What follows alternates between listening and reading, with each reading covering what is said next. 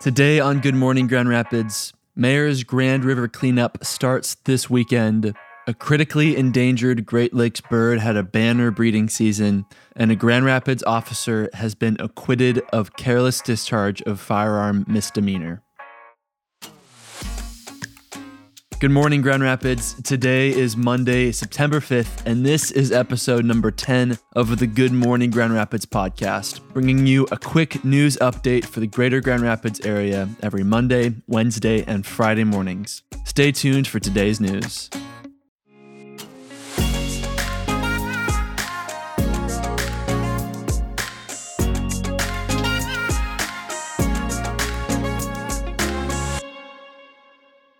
Good Morning Grand Rapids is produced by InPhase Media, a Grand Rapids based podcast production agency. InPhase Media produces podcasts in sync with your business goals and values in order to create a podcast that can increase brand awareness, strengthen community relationships, and drive business growth. Go to inphasemedia.co to learn more about what a podcast could do for your business.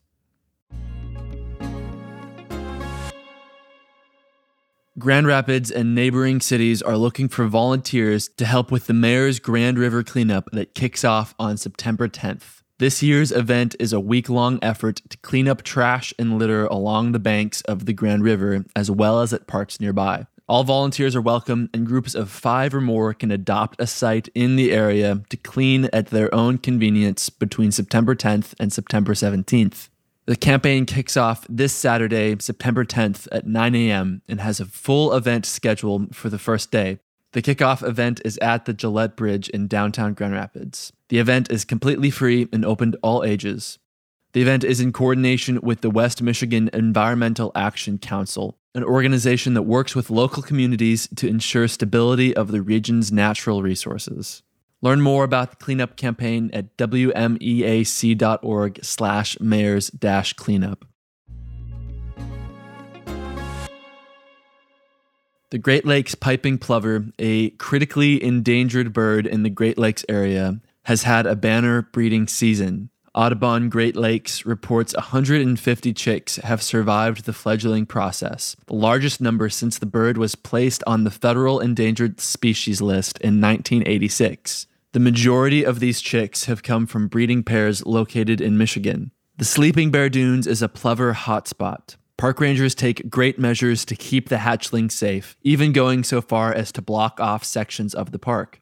The tiny birds are highly vulnerable after they emerge. It takes them approximately three weeks to learn how to fly, making them tempting targets for predators. According to Vince Cavalieri, a wildlife biologist with Sleeping Bear Dunes National Lakeshore, their efforts have been essential in ensuring the bird's survival this year. Cavalieri told Wood TV, quote, a continued increase in nests and pairs in the southern part of the park resulted in an increase of Plover Park visitor interactions at these highly visited locations.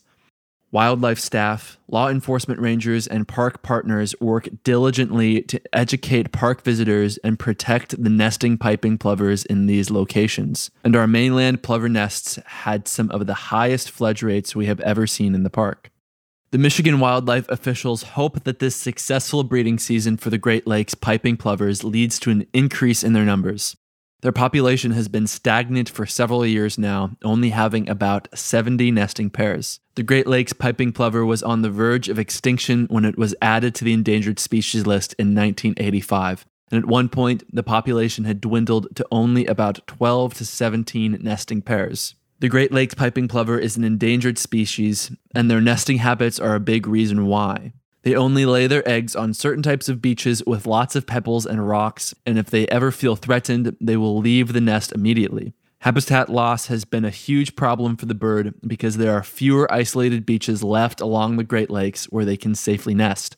They also face several predators, including crows and raccoons, and it's also why park officials at the Sleeping Bear Dunes don't allow pets on stretches of beach where plovers might be nesting. In addition to the 150 fledglings, 10 plover fledglings reared in captivity were released into the wild, including six at the Sleeping Bear Dunes.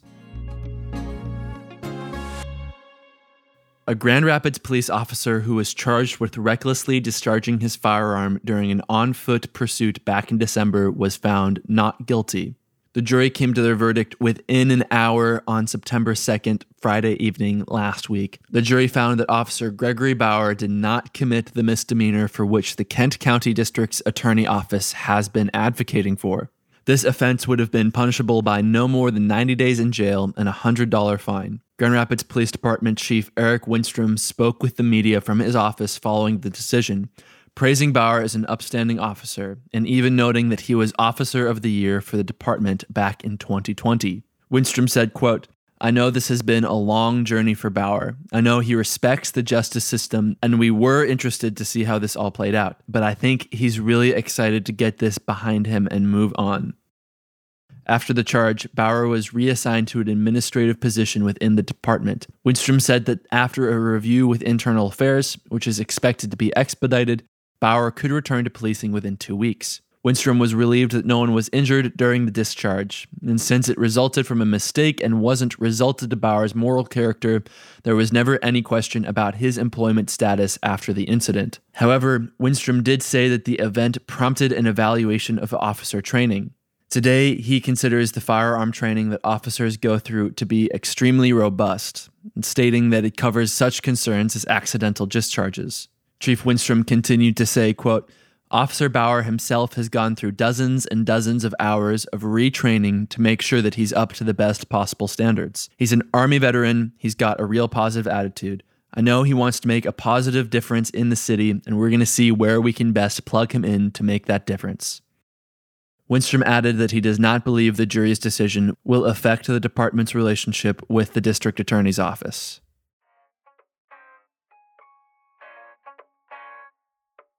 This has been episode number 10 of the Good Morning Grand Rapids podcast, bringing you a quick news update for the greater Grand Rapids area every Monday, Wednesday, and Friday mornings.